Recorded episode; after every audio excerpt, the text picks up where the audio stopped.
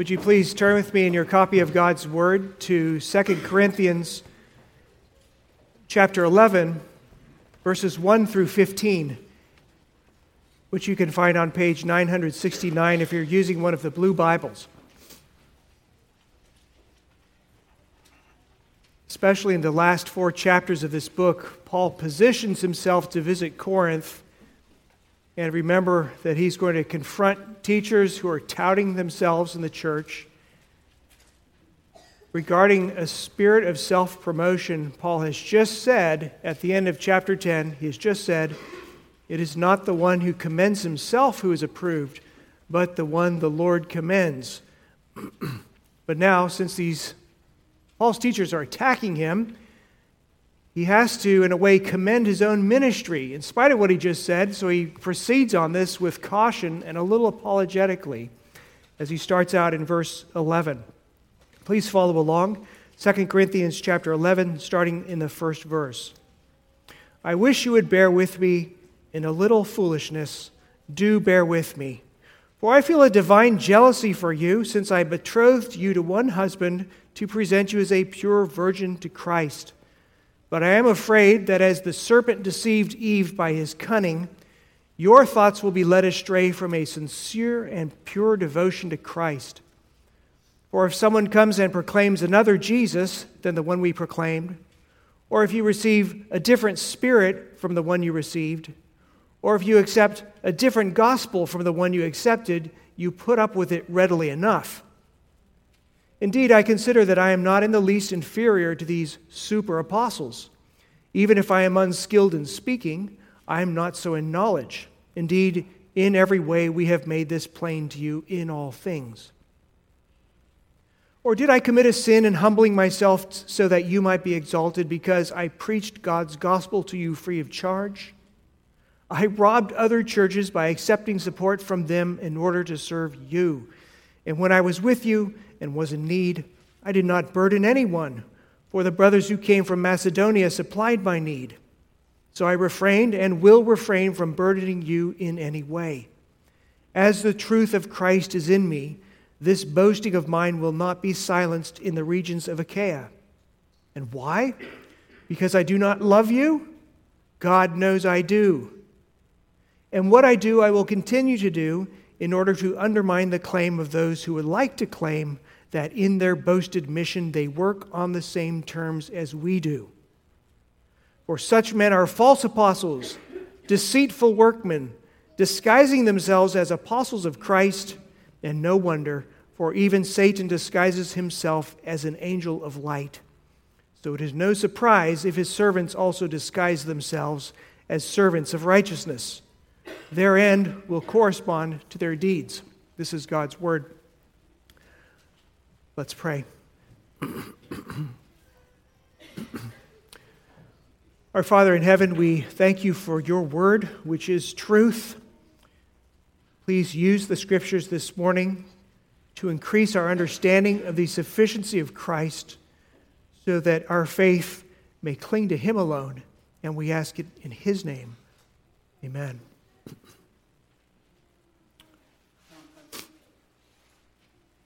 During my growing up years, my family used to spend a significant amount of time at the ranch of a family friend, experiencing a little bit of country life and helping out around the ranch a bit. Ranch life generally requires boots. There's riding boots, and there are rubber boots, and there are hiking boots, and there are work boots because there's dirt and there's mud and there's other stuff lying around the ranch. So you don't want to bring all that into the house. Actually, at this ranch, they had a mud room. That's where you walk in. You take off your boots in the mud room, and then you wear your socks in the rest of the house. That was the rule. And it, it functioned to keep the dirt in a confined space. It was a kind of strategy for dirt. Obviously, you don't want to track dirt, etc., all over the house. But then again, you can't have a perfectly clean house. You're at a ranch. So you need a mudroom to contain the mess there. And the mudroom is the main place where the dirt gets swept up, the flies are swatted, and so forth. And then the rest of the house, relatively clean. You know, conflict, and in our passage, of course, conflict over spiritual matters. If we think about controversy and disagreement over doctrine or over morals, well, it creates a relational mess, kind of like mud. We could compare church conflict to mud. Some people seem to revel in con- conflict, get energized by it, and as it were, track mud all over the house. Uh, they welcome it everywhere because they like it, and others avoid conflict at all costs. And what Paul is doing here is he's modeling a wiser way that has a gospel wis- wisdom to it. We could call it the mudroom model, where Paul accepts that some conflict is necessary. This particular thing he's doing, he calls it a kind of foolishness. It's a thing you would never do unless you had to, but he's willing to do it for the gospel's sake. So we're going to we're going to unpack this this morning. It very much dovetails with what we have been talking about. But walking through the passage, we'll see this jealousy for the church, a very commendable kind of jealousy. And then what I've called necessary contradictions, which means he gets into an argument he can't avoid. And then finally, the question of is it ever, ever okay to demonize somebody? Because that's pretty much what Paul does, does in the last few verses. So, first we start with jealousy for the church in verses 1 through 6. As Paul sets himself to defend his work, you can tell that he dreads self promotion. He's a wise man, and beyond that, God has taught him humility. We're going to see in chapter 12 that God had given him a thorn in the flesh just for this purpose to keep him from exalting himself because Paul was a very talented man. So he does not like self promotion, but now the slander of these false teachers is forcing him to defend himself and, in some ways, commend himself over them. And he hates it as a kind of foolishness. It is a sort of slippery ground that you would never go onto unless you absolutely had, had to. And so you can hear that hesitation in the way he starts out in verse 1. But Paul has to address a problem that is affecting the whole church body. Not only are there this cadre of, of, teachers who have come in and kind of inserted themselves and love to promote themselves, but it has to be, it has to be said that the, the problem extends to the rest of the church body because they tolerate it and at some level seem to even enjoy it. Uh, in verse 4, Paul says, You put up with it readily enough. And that just reminds us of how a, a leader who may be going overboard in the self promotion category can, can impart a sort of feeling of importance to the whole body. And so people can kind of get used to and put up with basking in the glow of that uh, greatness that always seems to be exuding from that person. I mention this because we have heard so many sad stories of church leaders who have overstepped and done wrong but it has to be said that that couldn't happen unless the rest of the system was tolerating or enjoying it somehow. And so that's what Paul is saying here. Um, you put up with it, and so there's a, there's a system wide problem, although the primary blame is, is with the self promoters. Paul feels jealousy over them, kind of like a jealousy for a betrothed virgin. Or to translate that into modern terms, if you knew an engaged woman and you saw her flirting with other men, not her betrothed, you'd feel jealous. You'd probably feel jealous for her betrothed, but you'd also feel jealous for her. You'd feel jealous for her honor, for her good name. You would have a zeal that she improve her actions. And the church is like a bride engaged to the Lord Jesus. Various places in Scripture talk about this. The book of Revelation, chapter 19, says that when Christ comes, there'll be this great marriage supper of the Lamb. That's like the wedding day, when the church and Jesus are joined in this perfect, holy, loving uh, union as Christ and the church, compared to a wedding day. Paul is saying to the church do not entertain other suitors,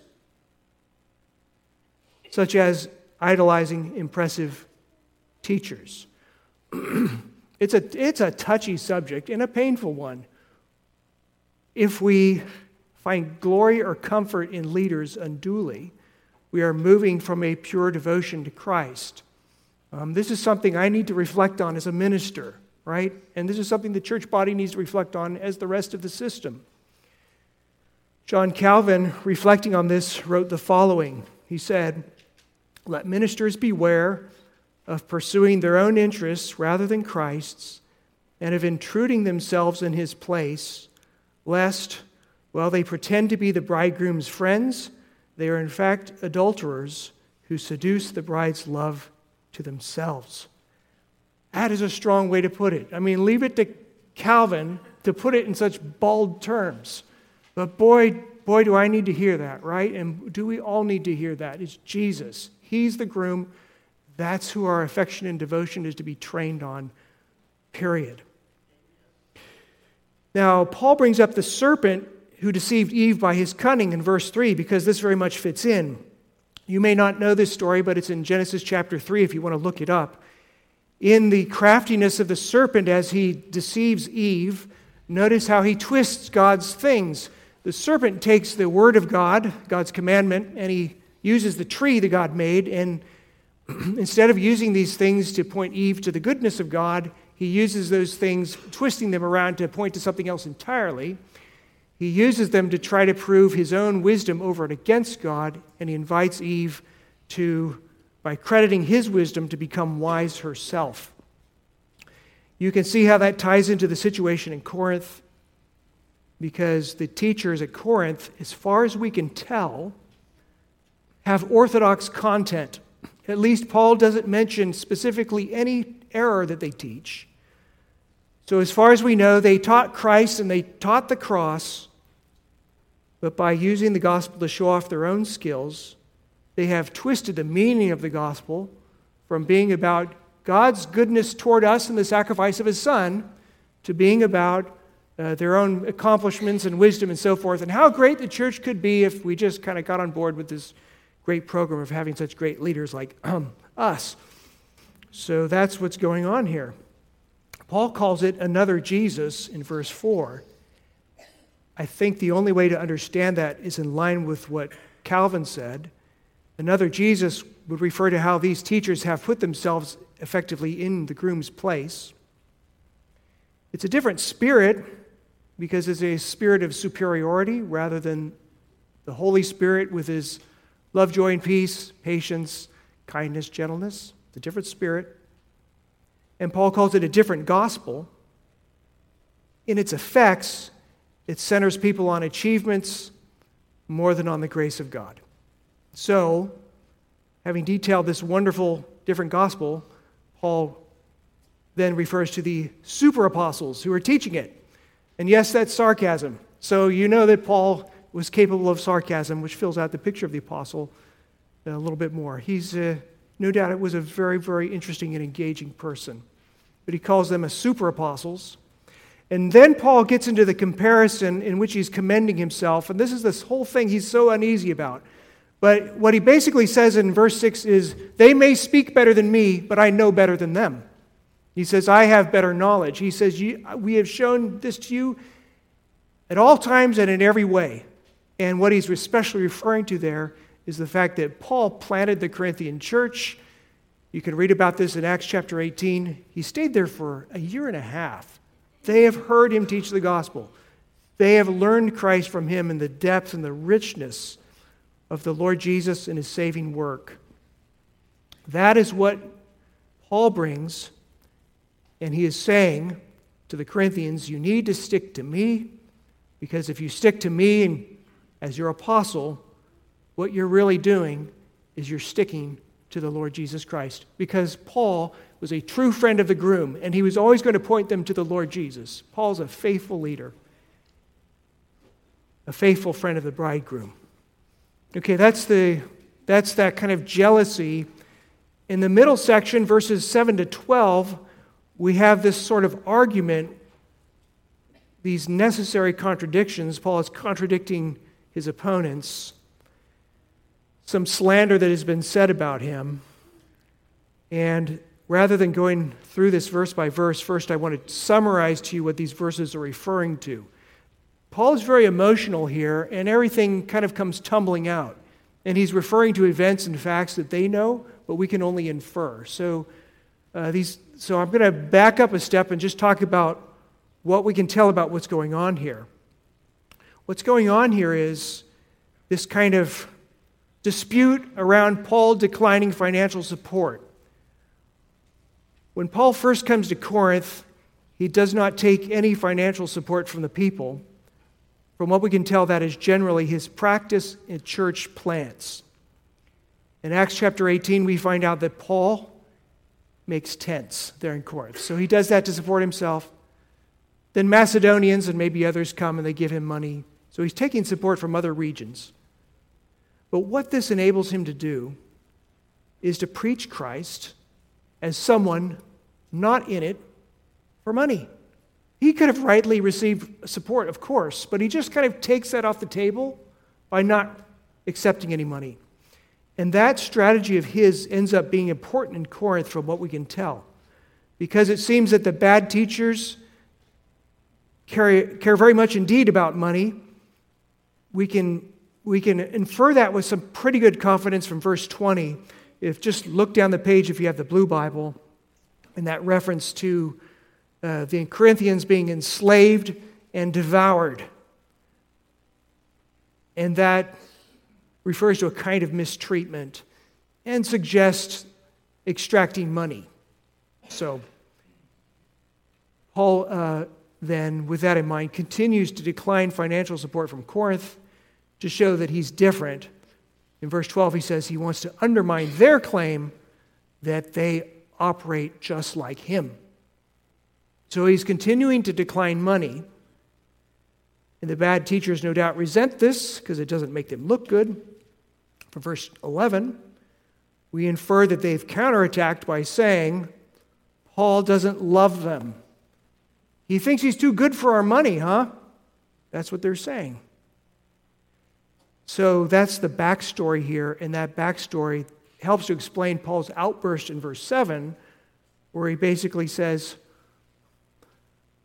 I exalted you by not charging. And then he says, poetic license, but he says, I robbed other churches by taking money from them to help you guys. He says, I do love you. I do.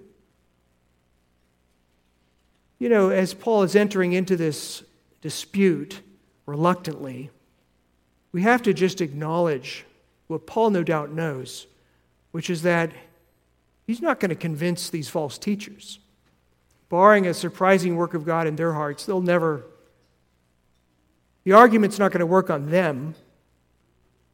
No matter what Paul does, they'll try to use it to their advantage. If he takes pay, then they'll say, oh, he's just like us. If he refuses it, they'll say, what a snob.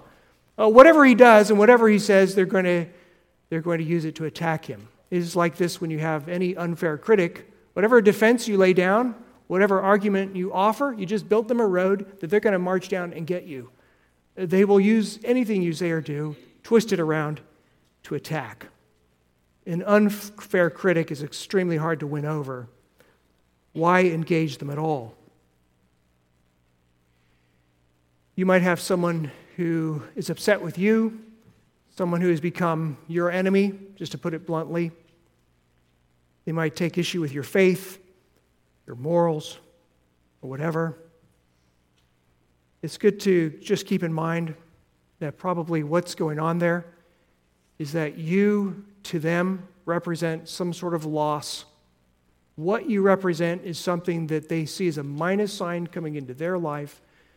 Whether they're able to articulate even what it is and why they don't like you, there's that kind of instinctive reaction to want to exclude or neutralize you it's a very hard thing to overcome. These bad teachers can never forgive Paul for blocking up their path to greatness. They want to be prominent, and who's standing in their place? Paul. And so there's nothing he could do or say that would win them over, again, apart from the work of the Spirit. His not accepting money just becomes an outlet, outlet for their rage, and any defense he will offer becomes the grounds for a new accusation. And Paul surely knows this. Again, we ask the question why is Paul bothering to defend himself? Why descend into this foolishness and dispute with people who can't be won over? And the answer to that hinges, of course, on what's good for the church. Because Paul, although he's responding to his critics, he's, he's trying to win over the church as a whole. He says at the beginning, Do bear with me. In other words, have patience while I explain myself. You need to hear this. He is concerned that they, hearing these uh, accusations out there, will become confused or disheartened. So he's speaking, if I could put it this way, to the good Corinthians who are a little confused. Uh, he wants to speak to them to set them straight. Paul does not rush to say, you know, in an effort to avoid any conflict, to say, well, it's beneath my dignity. These guys have their minds made up, so I'm not going to say anything. He cares about what the whole church needs. And that reflection reminds us of what Paul said back in chapter 4, verses 10 and 11, about how as we follow Jesus, sometimes we bear in our body the death of Christ.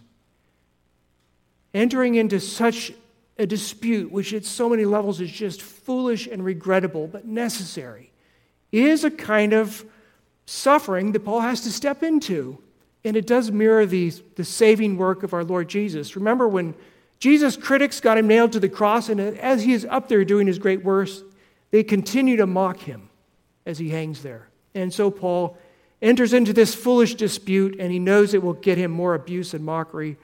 And yet, it's, it's a kind of echo of and participation in the suffering of the Lord Jesus Christ in a reflective way. Our willingness to engage in grievous disputes from time to time for the good of others is a kind of cross bearing. And to the extent in which we seek to help others, it is also what Paul calls the life of Jesus being manifested in our mortal bodies. It is a crucifixion and a resurrection echo that Paul is going through here. I want to look at the last three verses and then sum up in the last three verses, I have given this the subtitle of Is There Ever a Time to Demonize Somebody?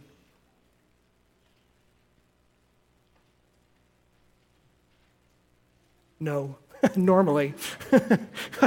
you know, basically, you know, it's very, very rare that you'd ever want to call somebody the devil incarnate because you're doing a couple things there. You're, you are shortcutting listening to their arguments, and you never want to do that. You don't want to be yourself an unfair critic, right? If you are secure in the Lord Jesus, you should be able to interact with what they're saying. Besides, you, you always want to model the grace of Christ ordinarily and offer to other people his mercy. So to kind of demonize people is not our usual MO. But Paul here calls his opponents false apostles he compares them to Satan hiding his evil intentions. Think of the serpent. They cloak their ambition under a sort of gospel preaching. And we have to see Paul's extreme language as relating to the extreme value of what they're attacking. We have to see his extreme language as relating to the extreme value of what they're attacking. Speaking of attacking things of extreme value, you may have heard earlier this week, a few days ago, there was some activist who threw soup at the Mona Lisa. Did you hear about that? So thankfully, they've, they've been, people like that are anticipated, I guess. It's already covered with glass, so nothing was done. But by attacking something, attacking something that's irreplaceable, they were making a great statement, a shocking statement. Got attention by shocking. Well, speaking of valuable things, what is more valuable than the atoning love of Jesus Christ, given for his bride. And what is more precious than the pure devotion of the church to her Savior? That is precious beyond expression. And that is what is being attacked. And that, is truly a devilish move. And so Paul has good reason for saying what he does. Besides, they have been at this for quite a while, it seems. Again, Everybody in the church makes mistakes. Everybody. We don't ordinarily demonize people for their mistakes. We invite them to receive the grace of Christ. but people who purposely trip up other Christians. We talked about that last week. Those who alienate people from Christ, whether by teaching or by example, are acting in precisely a devilish way. And we have to call it what it is.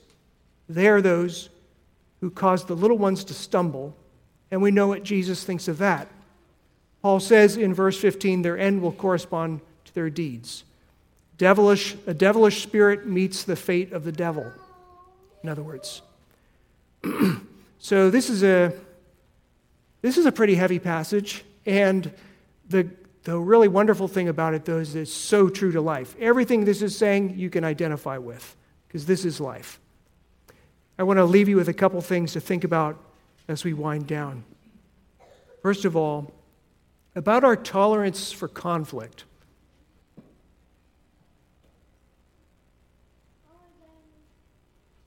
Let's not be energized by arguments and conflict. It is possible to treat conflict like an espresso shot. For some people, this is like caffeine, it's their energy, and it's what they do to kind of feel alive. In that case, the mud of conflict is, as it were, tracked over the whole house. as I say this, I'm not. I also want to acknowledge that there are people in the church who are more like the apologists and kind of want to go after the arguments and so forth. I commend that. But there's a difference between being valiant for truth and being energized by conflict. And we have to just make that distinction in our minds. Always remembering that Jesus said, Blessed are the peacemakers, for they shall be called sons of God. What do you want? Do you want people to be reconciled to God? And if you do, that shows in the whole manner that you go about it. So it is necessary to, as it were, track in some dirt from time to time. And you know, we have these kind of possible conflicts that come up on the horizon. You know, there might be a family member who's making a decision you really can't agree with, and you have some choices to make. Or at church, they, or, or at work, rather, they've adopted a policy that just you feel is unbiblical, and you have to figure out what to do. Or in the church, you know, you might overhear someone saying an error, and you have to th- think about, am I going to engage this or not? And if I do, how? Um, the world is full of mud. And if you want to, I mean, there's conflict everywhere. I think the question is what does God put in your sphere and why would you engage it? I think in order to keep your own testimony clear, yes. For the glory, if the glory of Jesus is, is being impinged on, yes. And from what this text is saying, if if people are being drawn away from their Savior, then that is also something that calls for a response. In other words, if we see people who are kind of methodically injecting discouragement or doubt or stumbling into the life of the church in a sort of very cynical way, we have to stand up to that. We don't have the luxury to sort of rise above it. So, there's that. And this, this is just by way of kind of a reflection on our priorities. Finally, I just want, I want to call all of our attention to verse 3 because I think this is such a clarifying and helpful statement. Paul says what he wants is to promote a sincere and pure devotion to Christ. That for a goal and a kind of motto, it would be hard to think of a better one. A sincere and pure devotion to Christ, how helpful that is. When you get up in the morning and you're mapping out your day and you're thinking about everything that's involved in that, and everything you do, it all needs to feed into that storyline of God's glory. At the very least, it needs to not contradict that storyline, right? Everything needs to be under that motto a sincere and pure devotion to Jesus. It's the same in the life of the church here. In all of our worship, and all of our programs, and all of our gatherings, and all of our activities, a sincere and pure devotion to Jesus Christ is what we aim for. And everything we do needs to fit clearly under that umbrella because what we are about at the end of the day is we are waiting for the bridegroom. And when he comes, we want to be ready. We want to be tuning our hearts right now for the day of his appearance. So, this is why we dwell on the gospel of Jesus Christ, on his sacrificial death, on his resurrection to new life, and on the day of his glorious appearing. Let's pray.